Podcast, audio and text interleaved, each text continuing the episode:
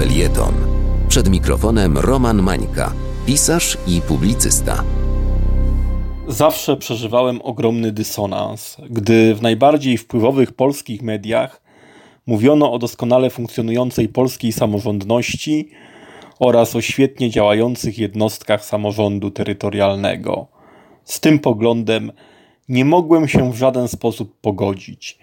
Nie pasował on bowiem i nadal nie pasuje do moich doświadczeń. A przecież na poziomie Polski lokalnej, czy mówiąc jeszcze inaczej, Polski powiatowej, pracowałem przez kilka lat jako dziennikarz, ale także jako urzędnik samorządowy. I w żaden sposób nie mogę potwierdzić, aby samorządy dobrze, czy przynajmniej średnio dobrze, bądź choćby przeciętnie funkcjonowały. O wiele bliższy prawdzie i dużo bardziej realny jest obraz samorządu przedstawiony w popularnym polskim serialu Rancho niż ten, który oficjalnie dominuje w ramach polskiej opinii publicznej. W ten sposób serialowa ironia czy komedia wzięła zdecydowanie górę nad niby fachową analizą. To scenariusz Rancha mówi nam prawdę o polskim samorządzie, a nie czołowi dziennikarze, publicyści czy eksperci. Na marginesie, twórcy tej wieloodcinkowej opowieści o życiu na prowincji musieli mieć znakomite rozeznanie i świetne źródła informacji, iż tak dokładnie i tak realnie oddali funkcjonowanie polskiego samorządu. Ostatnio jednak w świadomości społecznej nastąpił pewien przełom. Już nie jestem głosem wołającym samotnie na puszczy. Oto bowiem Andrzej Andrysiak, wydawca Gazety Radomszczańskiej, a zatem przedstawiciel Polski lokalnej, czyli osoba posiadająca rozeznanie, powiedział na antenie telewizji TVN24, iż opinia o sukcesach polskich samorządów jest mitem. W debacie na temat zawodu dziennikarza Andrzej Andrysiak powiedział jeszcze jedną ważną, ciekawą rzecz.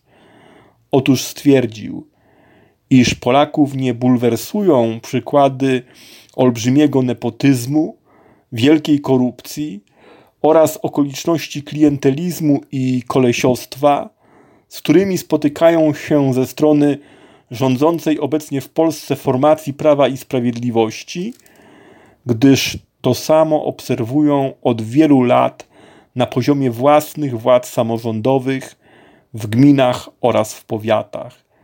Zdaniem Andrysiaka to właśnie stąd bierze się przyzwolenie dla bezprawia i nadużyć prawa i sprawiedliwości, tolerancja wobec nepotyzmu oraz korupcji, albowiem ludzie się do tego, doświadczając od wielu lat identycznych faktów na własnym podwórku, zdążyli już przyzwyczaić.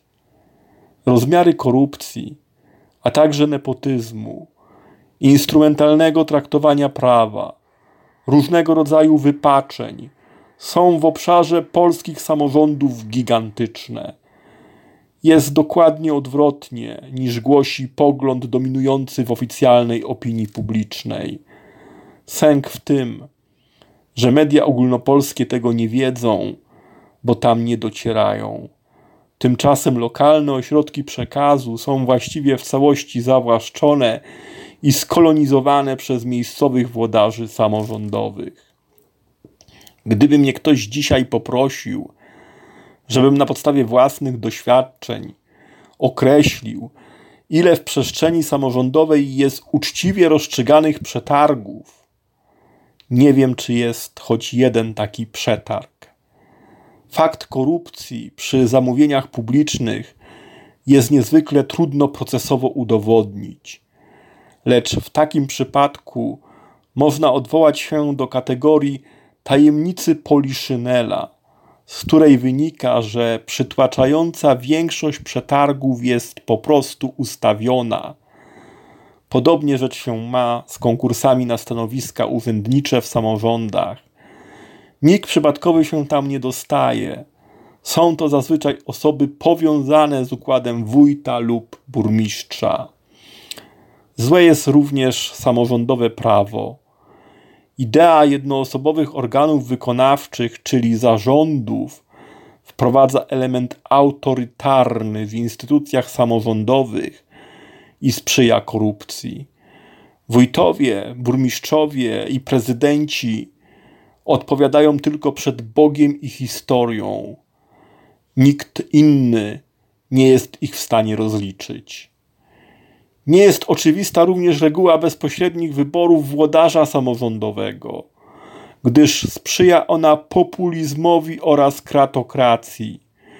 Większość inwestycji robi się pod publiczkę, w sposób nieracjonalny, na krótko przed wyborami. Bezpośrednie wybory, zamiast dostarczać świeżości, tylko petryfikują układy władzy. Wspieraj niezależne Halo Radio, które mówi wszystko. www.halo.radio ukośnik SOS. Dziękujemy.